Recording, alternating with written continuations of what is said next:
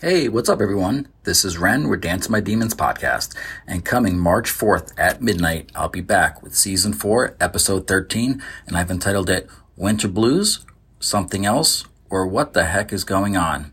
On this episode, I'm going to be chatting about depression and how this particular time of the year it can be you know, it can it, it, can affect you surprisingly in many different ways, and you're not really sure what's going on. So we'll get down into it come March 4th. So until then, stay strong in mind, stay strong in heart, but most of all, don't let the demons get you down. Later.